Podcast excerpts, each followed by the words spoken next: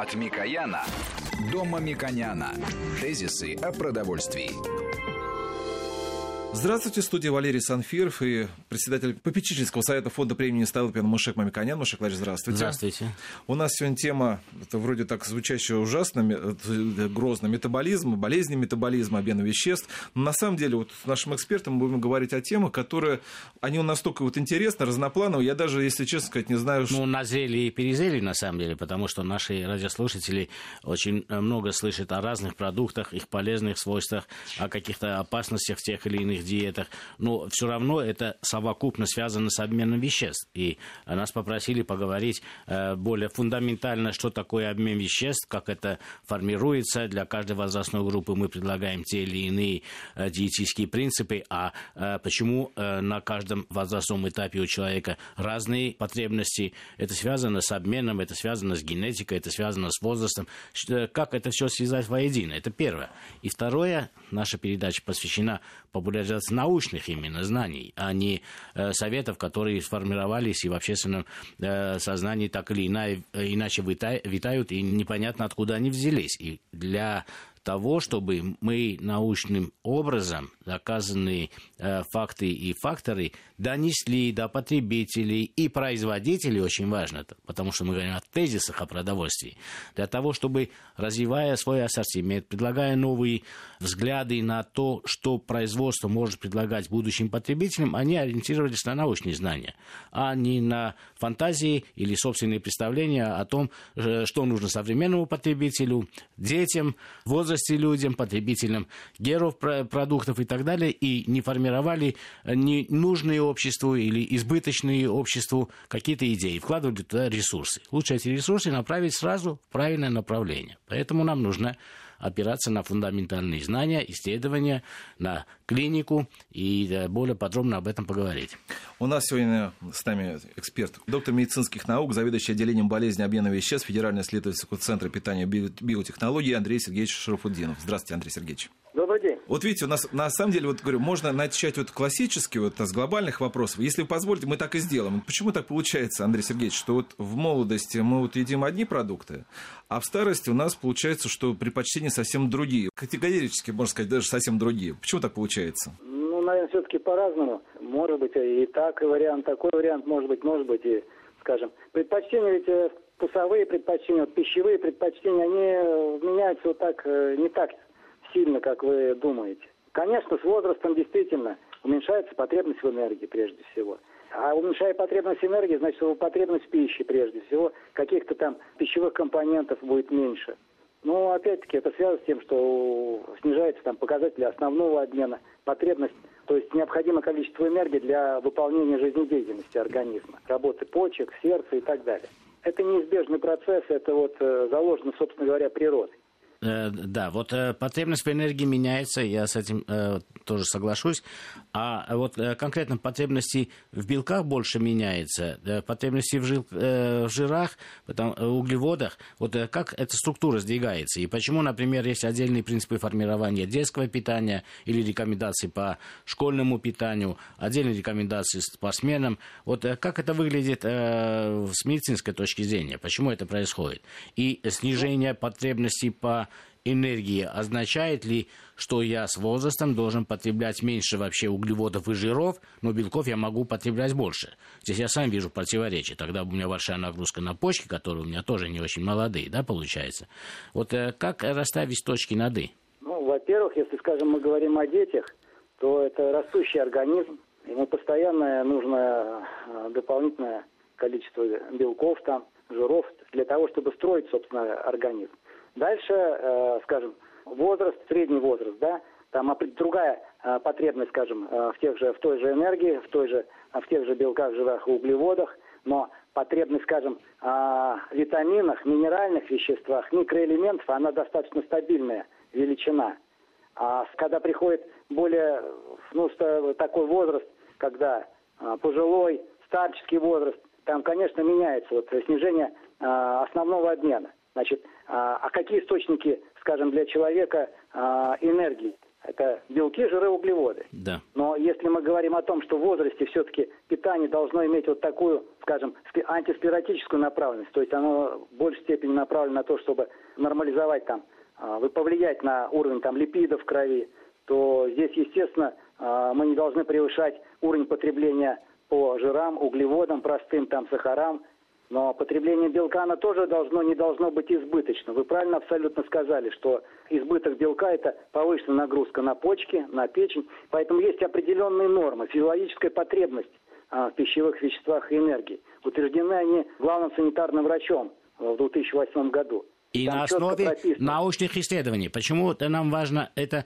э, оговорить? Потому что мы с вами, например, знаем, а да, нам очень важно э, потребителям донести э, то, что вот те рекомендации, которые так или иначе формируются во время нашей дискуссии, наших передач и обсуждений, они строятся на очень э, важных научных выводов, которые современное общество в целом выработало. И поэтому прислушиваться к таким советам, это не потому, что мы э, рекомендуем или поддерживаем тех или иных производителей, или э, в одном случае круп, в другом случае каш, в третьем случае мясных продуктов. А вот совокупность этих взглядов позволяет семье иметь э, более правильное представление о выборе продуктов, о том, э, что должно потреблять э, среднее поколение, стар, старшее поколение и дети, для того, чтобы уменьшить количество алиментозависимых, то есть зависимых от питания заболеваний. Ну да. да. И Нарушение вот нарушений заболеваний связаны с нарушенным питанием, несбалансированным питанием, неполноценным питанием. Угу. Поэтому, когда мы о этом говорим, мы должны понимать, что э, чрезвычайно важно акцентировать внимание э, людей на то, что питание должно быть разнообразным, что там должны быть и продукты животного происхождения, и растительного происхождения. Почему? Потому что эти продукты, они дополняют друг друга, содержат необходимые полезные вещества. В одних продуктах их больше, в других меньше. И вот такое сочетание позволяет вот сбалансировать рацион питания. И, естественно, все вот эти рекомендации, нормы потребления, они основаны на а, серьезных научных исследованиях, которые говорят, что именно вот, скажем, а, под человеку вот такого возраста нужно вот такое количество белка, такое количество а, жира, углеводов. Это а... абсолютно доказанные вещи. Андрей Сергеевич, они вот... определены нормативным документом. Можно уточнить? Вы сказали, что в 2008 году как раз такие вот нормативные документы были э, приняты санитарным врачом. Но вот в связи с этим вопрос, что в 2008 году у нас не было такого доступного количества мяса, птицы, говядины, свинины, как сейчас. И это настолько разнообразно и доступно по ценам, что люди стали, естественно, больше есть э, белка в виде мяса, птицы, вот говядины. Насколько это плохо или хорошо? Я не скажу, что это плохо. Это наоборот питание, если оно полноценное, это всегда хорошо с точки зрения там, укрепления здоровья, сохранения здоровья. Если оно а не избыточное, если оно соответствует, там, скажем, современным принципам здорового питания. Если мы говорим о, о потреблении мяса, то, конечно, есть определенные ну, рекомендации, ну, которые, наверное, следует учитывать. Ну, скажем, там, среднее потребление там, говядины там, или красного мяса не должно там, превышать там, 100 грамм в день. Да. Опять-таки, другие, но это не говорит о том, что только надо потреблять говядину, потому что есть источники белка животного происхождения, и являются это птица, рыба, бобовые, яйца. Вот Молоко, да. Питание, Андрей Сергеевич, молочный продукт. Я хотел молочный здесь продукт. вот каверзный вопрос Валерия как раз перевести э, в плоскость э, правильного научного ответа. Ответ выглядит так, что научные э, обоснованные нормы, которые были выработаны в восьмом году, и, кстати, вот сейчас обсуждается новая концепция по детскому Новые питанию. концепции перес... да. пересмотрены. И Но это... это не говорит о том, что они будут сильно изменены. Да, да, это очень Просто важно. будут добавлены новые компоненты, которые раньше, например, эти, эти нормы в свое время а, в Советском Союзе были утверждены пять разных э, вариантов, пять-пять норм разные годы, начиная с 61 года. Каждые там 10-15 лет утверждались новые нормы, потому что появлялись новые научные данные и расширялись вот эти а, рекомендации по а, различным пищевым веществам. И более того, э, общество да. тоже меняется. Э, структура конечно, затрат конечно, общества, да. физическая нагрузка на человека, э, термические режимы, он едет все время в машине, это один тип поведения все и так это, далее. Да, это, это... Все это отражается. Но самое в важное... этих условиях как раз вот мы наблюдаем, что наблюдаем? Вы говорите, там, элементарно зависимые заболевания. За последние, собственно говоря, 30 лет распространенность избыточной массы тела и ожирения увеличилась в 2-3 раза. Да, мы это неоднократно По многим говорим. заболеваниям тоже мы так видим такую неблагоприятную картину. Одна из причин, это один из таких внешних факторов, это избыточное питание. Питание высококалорийными продуктами, высоким содержанием жира, простых сахаров, поваренной соли и недостаточное потребление, скажем, там, тех же продуктов, источников пищевых волокон, витаминов, минеральных веществ. И плюс вот этот сидячий образ жизни, низкая физическая активность. Вот эти два таких основных компонента, основных факторов, которые, собственно, определяют вот эту систему, это здоровый образ жизни человека. Да. 50-50 55% именно вклада здорового образа жизни в состояние здоровья человека, современного человека. Да, Андрей Это Сергеевич, я да. хотел да, да, добавить э, к тому, что вы говорите, о том, что на самом деле, когда эти нормы утверждаются, это научные нормы, и это не зависит от того, хватает ли на э, рынке предложения по доступной цене Нет, овощей, конечно, конечно. не хватает ли мяса. И вот то, что Валерий отметил в 2008 году, мы не доедали мясо, как раз рацион, который был рекомендован э, врачами и государством, он не соответствовал факту потребления количества мяса и количества белка. Это очень важно иметь в виду. Вот последние рекомендации, если мы смотрим, мы видим, что количество белка, получаемое через белки животного происхождения, практически приближается. Ну, это среднее по стране. Это нельзя сказать, что один город это лучше, хуже. Все равно есть разница между регионами. Но э, в целом мы видим избыточное, это год от года идет, и это э, врачи отмечают, избыточное потребление животных жиров и недостаточное потребление э, овощей, э, фруктов. И постепенно вот это с улучшением благосостояния населения и увеличением предложений на рынок, мы видим, что эти разрывы уменьшаются. Поэтому... Это э, вот основные да, нарушения питания современного человека в России, да? Это избыточное потребление жира, прежде всего, животного жира, недостаточное потребление фруктов и овощей, избыток потребления добавленного сахара, это тоже надо учитывать, поваренной соли. Вот, да, основные компоненты. Недостаточное потребление многих витаминов, минеральных веществ. Ну, тоже да, важно. Андрей Сергеевич, вот я как раз у меня есть каверзный вопрос, э, который я подготовил, когда вы в первой части сказали, что есть дети, средний возраст и пожилой возраст. И э, э, потребность, конечно, в белках, жирах, углеводах, она меняется, это совершенно очевидно. Энергия, там, состояние организма в молодом возрасте и так далее. Но вы сказали очень важную вещь, что потребность в витаминах, микро-макроэлементах существенно не меняется. А я могу предположить, что с возрастом, когда идут э, процессы, костная ткань начинает разрушаться и так далее, может быть более усиленное э, э, потребление минеральных веществ или каких-то витаминов нужно организму. Вот как сочетать это? Получается так, что с возрастом я должен потреблять меньше продуктов, это естественно, и линейно так это выглядит, но одновременно у меня сохраняется высокая потребность витаминов, микро, микро, э, макроэлементах для того, чтобы сохранить здоровье. Вот как сочетать? Если я возьму э, большой объем, то я столько уже не могу двигаться. Ну, и физически. Или даже пытаюсь двигаться, у меня возникают другие болезни, опорные и так далее, и так далее. Вот этот вопрос принципиально важный. И вот э, я бы хотел, чтобы мы да, об этом поговорили сразу после э, небольшого перерыва. Ну, у нас, еще, у нас сейчас есть буквально одна минуточка, да, да. если вы позволите. Вот я просто проанонсирую, о чем мы еще поговорим. И я хочу сказать, что вот у нас вы упомянули детское питание, что сейчас будут новые стандарты. И вот, насколько я понимаю, что вы тоже принимали участие, что вы, какими должны быть эти стандарты. У нас тоже будут вопросы по этой теме, но сразу после новостей мы как раз эту тему с Андреем Сергеевичем Шарафудиновым, доктором медицинских наук, обсудим. Тезисы о продовольствии. От Микояна до Мамиконяна. Тезисы о продовольствии. У нас по-прежнему на связи Андрей Сергеевич Шарафудинов, заведующий отделением болезни обмена веществ Федерального исследовательского центра питания и биотехнологий. Мушек Мамиконян у нас по-прежнему в студии. Мы говорим, э, в первой части мы говорили э, в целом об обмене веществ, метаболизме. Вот, э, и вот закончили, вот я вот проанонсировал тему, что у нас вот скоро появятся новые стандарты детского питания. Вот не могли бы сказать, Андрей Сергеевич, как они будут выглядеть, стандарт, что там изменилось? Ну, об это, скажем, внесение изменений вот, э, в нормативную базу, которая касается организации питания детей, в общем-то, ведется давно разговор. В прошлом году были утверждены рекомендации по питанию детей в различных учреждениях, медицинских учреждениях. Но, вероятно, э, требуется вот такой, может быть, даже и закон о детском питании, где четко определить вот принципы организации питания в разных там э, коллективах, там организационных коллективах. Питание должно быть и а, в школах, и в других там четко прописано те требования, которые предъявляются к организации. Да, я мы... могу да. подтвердить, что закон уже, практически проект закона уже есть, он обсуждается. Да, да, э, С моей да. точки зрения, там э, должны быть э, более прямые рекомендации науки о питании. Там, в общем, положение за все хорошее, это, в принципе, все это соблюдено. Много формализованных вещей, как нужно подбирать эти продукты, из какого сырья нужно производить.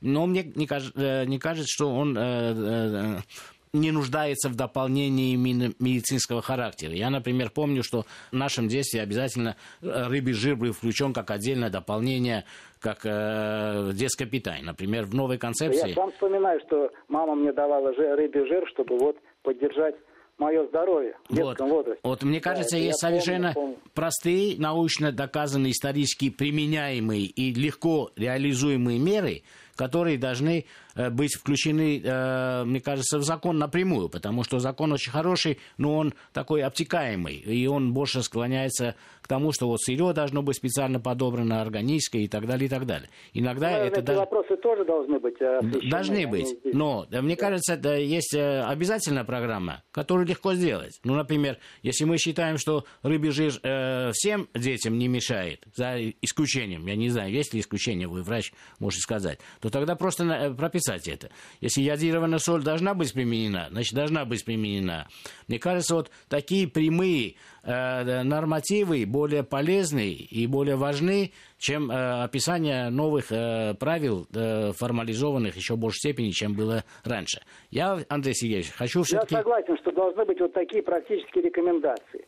Собственно говоря, для родителей, потому что родитель, собственно говоря, обеспечивает питание детей, да, от этого будет зависеть. Да. Чтобы сформировались знания у родителей, чтобы дети понимали, да, зачем это им нужно в последующей там жизни. Мы знаем, что если есть какие-то проблемы в детском питании, они да, и сохраняются, и дальше э, могут влиять на состояние здоровья уже в более большем, когда и, и привычки, привычки да. формируются привычки, в семье. Да, а именно дальше... так, да. именно так. Конечно, привычки формируются в семье. Ну вот э, наша важно, передача важно, да. как раз является как раз э, адаптером вот этих научных знаний и э, прямых рекомендаций. Поэтому мы бы хотели, вот, например, от вас услышать э, прямые рекомендации, которые мы обычно даем, э, что детям нужно такие-то э, особенности учитывать, с возрастом такие. Но давайте все-таки сначала о общей концепции скажем. Вот если давайте. потребности в белках, жирах, углеводах с возрастом меняется, а при этом э, микро-макроэлементы, витамины и так далее не меняются, или, можете сказать, меняются, например, да, то как быть? Я не могу в моем возрасте сесть там продукты, которые содержат достаточно волокон и так далее, потому что это получается, я должен день э, сесть 5 килограмм чего-либо ну, я просто не потяну. А вы скажете, съедите 5, 5 килограмм чего-либо, ну, овощей, фруктов, мяса, там, молока, творога и так далее, и тогда получите, кроме э, жиров, белков, углеводов, которые вам не нужно, вы получите микро-макроэлементы, витамины и так далее. И еще сходите э, э, э, пешком там 20 километров. На это и у меня и времени не хватит, да, кроме погоды, природы и так далее. Поэтому вот как быть, вот как наука смотрит на это, тем более современная медицина позволила в целом человеку в развитых странах и у нас в частности увеличивать сроки проживания. Было бы желательно найти способы э, увеличить сроки э, более активного проживания, здорового проживания. Вот э, как балансировать э, между тем, что мы должны потреблять больше или не меньше э, витаминов, микро-макроэлементов, волокон и так далее, но уменьшить при этом потребление э, продуктов питания, потому что белки и жиры в таком количестве нам не нужны. Вот как сопоставить это? Ну, действительно, серьезная проблема энергопотребление да, уменьшается. Да. В этих условиях, конечно, мы не получим достаточное количество витаминов, пищевых волокон, минеральных веществ. Это абсолютно да. Поэтому здесь необходимо либо использовать продукты, э, они должны быть в ассортименте, которые обогащены этими компонентами, продукты, обогащенные витаминами, а, пищевыми волокнами, либо, скажем, возможно, использовать какие-то витаминно-минеральные комплексы для улучшения здоровья с доказанной, лечебной, с доказанной профилактической эффективностью. Очень важно. Тут очень много э, компонентов, на которые следует обращать внимание. Это ведь каждый человек, это он уникален. Он имеет свои особенности обмена веществ, метаболизма, да. Поэтому кому-то показано, скажем, ну, один рацион, другому, скажем, быть, какие-то другие могут быть рекомендации даны. Поэтому с каждым Э, желательно работать э, отдельно, давать ему рекомендации по его индивидуальному, персонализированному питанию. Но это, наверное, дело определенного будущего. Нет, Андрей да. Сергеевич, э, мне да. кажется, это дело уже настоящего, потому что на самом деле вы совершенно правы. У нас была передача относительно генетики, наследственности и обмена веществ этого человека. Да? Каждая семья имеет определенную да. историю, где она проживала. Есть общие рекомендации, что желательно потреблять продукты вашего ореола. Да? Это же не случайно, да, да региона. Да. И это не связано никак с патриотизмом, что потребляете там российское да. и так далее. Это связано как раз э, с научно э, обоснованными э, выводами. Вот э, на самом деле мы, говоря иногда футуристические вещи, предполагаем, что индивидуализация питания, индивидуализация пищи это неизбежное будущее развития производства продуктов питания и распределения продуктов питания.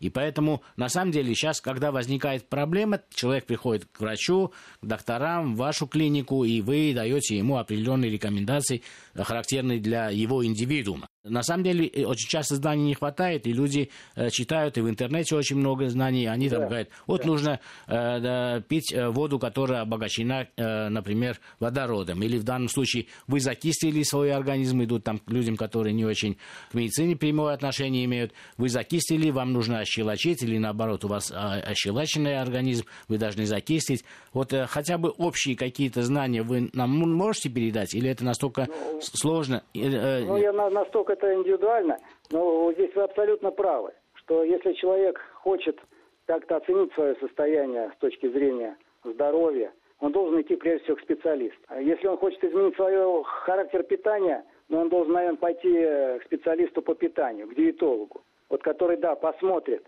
а, какое у него питание, какие у него ошибки в питании, даст соответствующие рекомендации. Вот с этого надо всегда начинать. Многие рекомендации, они действительно ну, такого рекомендации на злобу дня, если можно так сказать, не имеет за собой доказательной базы. В том числе, скажем, вот использование там кислых там диет, щелочных диет. Но нет там доказательств того, что это да, вот это надо давать строгие рекомендации по этим диетам, потому что это будет способствовать профилактике многих болезней. Это надо учитывать. Я понимаю, что это любой диетолог может учитывать, если у человека есть э, проблемы, скажем там, ну, с э, обменом веществ. Угу. У него там ну, избыток на выделение из организма оксалатов. Или, скажем, наоборот, у него образуются фосфаты в мочевых путях.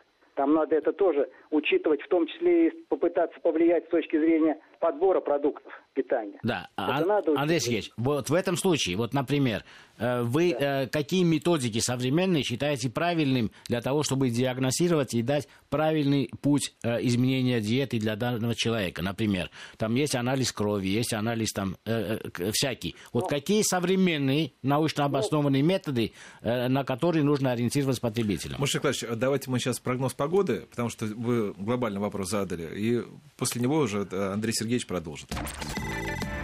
Тезисы о продовольствии. От Микояна до Мамиконяна. Тезисы о продовольствии. У нас по-прежнему на связи доктор медицинских наук Андрей Сергеевич Шарафудинов. Мушек вы задали вопрос по поводу диет. Да, но я э, по поводу, методика, как распо... методика, распознать, да. где э, да, не научная э, лживая методика, она везде, очень часто. А где вот э, научно человек может прийти, сдать анализ, он еще не болеет. Потому что обычно мы приходим к врачу, когда уже болеем, уже нарушен метаболизм, или уже э, нужно э, строго и навсегда отказаться от тех или иных продуктов, уже да, у кого-то подагры, они... А вообще, современный человек склонен к тому, что иметь больше э, инструментов профилактического э, назначения. Вот как нужно ему поступить? Прийти сдать анализ крови, или через это не делать, или генетический анализ, или через этого не... Как правильно пройти ну, путь э, к здоровому образу жизни? Ну, прежде всего, когда человек придет к специалисту по питанию, э, этот человек должен оценить, какое питание у него в домашних условиях. Есть сегодня, на сегодняшний день программы, которые позволяют посмотреть, а что же он, собственно, потребляет в течение дня, в течение недели, а, посмотреть, какой профиль потребления у него пищевых веществ, сколько он энергии потребляет. В конечном счете определить а, риск развития вот этих заболеваний, связанных с недостаточным или избыточным питанием. Это вот такая оценка фактического питания, компьютерная оценка. Во многих а, учреждениях она проводится. Это первое. Второе, очень важно, не только, скажем, целенаправленно очень важно знать свой рост и вес и посчитать индекс массы тела. Но зачастую эти показатели, они дают такую общую такую картину. Да, потому что генетически есть один... избыток веса, ожирение, да. но мы не можем посмотреть на состав тела. Да. А есть сегодняшние методы, а, скажем, биоимпедансметрии, которые позволяют вот неинвазивно оценить, сколько в организме содержания жировой ткани, мышечной ткани, сколько жидкости. Чрезвычайно важно. Особенно это важно не только вот оценить первично да, состояние человека, а, но и, скажем, если проводятся какие-то мероприятия профилактической там направленности, да, по коррекции массы тела, то это очень важно вот так мониторировать, вот это отслеживать эффективность изменения состава тела. Это а, другой инструмент в оценке. Очень важно для подбора, а, скажем, адекватного рациона. Это непрямая калориметрия, вот такой метод есть. Да. По уровню потребления кислорода, выделения углекислого газа можно рассчитать потребность человека а, в энергии. И за, исходя, из этих, исходя из этих данных можно построить рацион с, скажем, с повышением количества калорий, со снижением, с дефицитом калорий. А здесь есть, а сколько длятся эти исследования? Например, если человек э, здоров в целом, он хочет э, знать, э, как корректировать в будущем. Обычно это день-два, это кли, клиника или это нужно прийти, э, сдать анализы, уйти? Как это выглядит? Ну, в любом случае это необходимо, потому что, э, ну, начнется, да, с простых каких-то таких инструментов. Вот это масса тела, индекс массы тела, фактическое питание. Непрямая калориметрия, конечно, это метод, он такой уже высокотехнологичный. Понятно, что здоровому человеку, может быть, и нет необходимости вот так четко определять эти показатели. Потому что там есть и такие расширенные показатели, скорость окисления белков, жиров, углеводов. Это больше касается тех людей, у которых есть какие-то нарушения обмена веществ. Да, но, э, но дело в том, что мы э, да, в начале передачи говорили, что увеличение массы тела и связанные с ним заболевания э, с каждым годом э, нарастают в нашей стране. Это касается да, и подросткового возраста и так далее, и так далее. Означает это, что даже если э, он сегодня не стал поправляться, потому что он еще молодой, метаболизм у него э, да, хороший, при не, неизменении Э, при сохранении того, что он потребляет, у него завтра эти проблемы э, будут возникать. Поэтому э, нам очень важно э, понять, когда уже избыток мя- массы тела есть, да, многие приходят, особенно женщины в первую очередь приходят, а вообще мы говорим о профилактике. Вот в этом случае, э, ну, есть ли методики, может их нету, может мы придумываем, э, есть ли методики, когда просто человек может знать в целом, э, какие типы продуктов ему рекомендованы, какие нет. Вот, так, например, такие методики предлагаются, там, анализ крови сделать, сказать, вам там морковь нежелательно, а капуста очень желательно, там, или куриное мясо желательно, а там баранина нет. Или они все-таки антинаучные? Это все-таки нет там доказательной базы по использованию этих методик мы все-таки ну, такие традиционные подходы используем. Если у человека есть какие-то проблемы уже на сегодняшний день, а, ну, например, избыточная масса тела, но нет ожирения. В любом да. случае ему надо стремиться к нормальной массе тела. Угу. Мы обязательно будем давать рекомендации по питанию. Здесь они, ну, с, с одной стороны, стандартные, но с другой стороны, часто не используются. Это и уровень потребления там а, фруктов и овощей, это и снижение потребления жира, добавленного сахара. На это надо, чтобы человек не просто это а, получил эти рекомендации, он так построил свое питание в домашних условиях, что вот эта масса тела, она пришла к нормальным значениям, чтобы все показатели, которые у него могли, скажем, отклоняться в обмен веществ, скажем, более высокий уровень сахара, более высокий уровень холестерина, давление там было, было оно опять пришло к норме, стало в пределах нормальных значений. Вот это профилактика дальнейших каких-то нарушений, осложнений. Это чрезвычайно важно. Да, Андрей Сергеевич, у нас принято делать промежуточные итоги. Я пытаюсь иногда подводить промежуточные итоги для того, чтобы расставить какие-то акценты, которые вы сделали. В первую очередь мы говорим о том, что первым признаком о том, что нужно э, обращаться к врачу или просто быть внимательным к своему питанию. Врачу да, врачу-специалисту. Э, э, именно специалисту в этой области, это э, когда мы замечаем избыточную массу тела, и есть простые формулы, как это посчитать. Особенно нужно обращать внимание питания, когда это подростки имеют, потому что на самом деле у них э, метаболизм должен быть очень здоровый и хороший, и быстрый, и они должны иметь большую потребность в белках, э, жирах, углеводах, они должны это да, хорошо усваивать. Да. И при этом, если мы имеем избыточную массу, это первые э, симптомы о том, что нужно что-то корректировать. Это в первую очередь. Да? Э, второе, то, что мы предлагаем запомнить, что потребности, конечно, э, в количестве пищи и в типе пищи меняются. И мы э, понимаем, что в среднем возрасте, в зависимости от физических нагрузок, от деятельности человека, в пожилом возрасте, его э, потребности в количестве белков, жиров, углеводов существенно меньше, чем в молодом возрасте. Это тоже мы понимаем. Но одновременно мы очень важную вещь э, и вывод должны запомнить о том, что это не означает, что когда потребности в основных пищевых э, продуктах э, уменьшаются, уменьшается также потребность в витаминах, микро, макроэлементах. Нет, конечно, да, конечно. и это очень важно. И поэтому... Наоборот, в современных условиях, наоборот, надо да. обеспечить даже более высокий уровень да, и наоборот, витаминов, да. да. И ряд биологически активных веществ, которые влияют на обмен веществ. Да, и каким это образом сделать, это тоже можно сказать, что есть определенные рекомендации. Ну, я, например, э, могу э, сделать вывод, который обычно специалисты э, стараются его избегать, потому что есть сферы, которые, ну, как, каким-то образом, ну, понятно, каким образом, потому что в эту сферу пришли не всегда специалисты, не всегда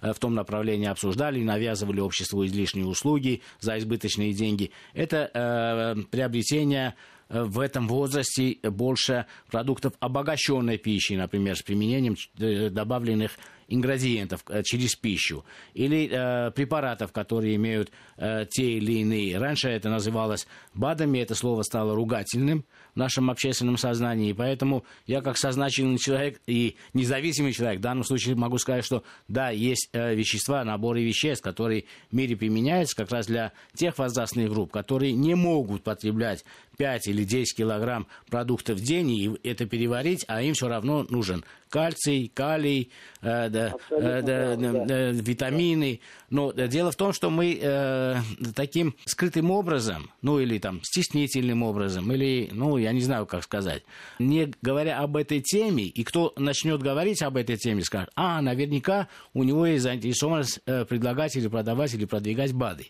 Э, на самом деле мы делаем э, медвежью услугу нашему обществу. И поэтому, на самом деле, мне кажется, авторитетные люди должны говорить не об badr которые и я тоже не хочу сказать, потому что уже сразу ассоциация, да, о том, что нужно находить источники восполнения э, микро-макроэлементов, э, пищевых волокон через э, хотя бы доступные э, э, простые продукты питания или э, другие их формы, например, там сушеные сухофрукты в каком-то случае. Но если эти пути не приводят к получению избыточного количества калорий, по крайней мере, я так мягко хочу разговор все-таки на эту тему, чтобы в обществе и врачи не боялись, потому что каждый, каждый старается не э, попасть э, э, в ту область, э, где его начинают критиковать, что он популяризирует, э, популяризирует то, что было э, в 90-е годы дискредитировано. Поэтому это важная проблема, э, коррекция обмена веществ, и э, на самом деле люди, которые хорошо понимают в этом, не говоря об этом, сами потребляют. А общество, общество остается в незнании, что это на самом деле правильные, хорошие вещи. У нас их нету, они покупают э, на Западе. Я знаю очень много людей, которые чемоданами возят и там своим э, близким раздают эти вещи. Раз, раз эта проблема есть, нужно об этом говорить. И не бояться для того, чтобы помочь хотя бы тем людям, которые имеют э, знания и э, имеют стремление вести здоровый образ жизни и продлить свое долголетие, здоровое долголетие. Поэтому я считаю, что это э, мой частный вывод, который я бы э, включил э, в нашу дискуссию. Ну, вы абсолютно правы, что питание оно должно быть так э, организовано, что, во-первых, и там были и прежде всего натуральные продукты питания, но не надо забывать, что, ну, скажем, если есть определенные медицинские там показания, скажем, то возможно использование каких-то специализированных продуктов по, именно по медицинским показаниям, которые имеют доказанную лечебную или профилактическую, именно доказанную. Конечно. не абсолютно. На рынке очень много продуктов, которым приписываются замечательные свойства, но нет никакой доказательной базы. Поэтому здесь мы вот э, должны об этом не забывать. Да, здесь должен порядок быть, потому Опять-таки что... должны прийти к специалисту, который диетологу. который скажет и определит э, приоритетные э, точки направления в области питания, прежде всего. Ну, обычно это заканчивается, например, э, в обсуждениях, что нужно брать какие-то хлебцы с отрубами, например, если пищевые волокна не хватает, или купить отдельно витамины, витамин D, в частности, вот сейчас более популярен, чем С. Обычно все это обсуждается не сугубо научной э, среде и не через врача, поэтому э, людям пока совсем не становится плохо, они к врачу не приходят. Поэтому... Это вы правы, абсолютно правы. Я хочу сказать, что у нас очень много осталось к вам вопросов, Андрей Сергеевич, поэтому я да. думаю, что мы продолжим эту тему, потому что вопросы действительно, вот у меня уже 5-6 вопросов лежит. Так что я напомню, что у нас сейчас на связи был заведующий отделением болезни обмена веществ Федерального исследовательского центра питания и биотехнологий Андрей Сергеевич Шарафуддинов, Мушек Мамиканян, председатель попечительского совета фонда премии Столыпина, программу провел Валерий Санфиров. Всего вам доброго. Тезисы о продовольствии.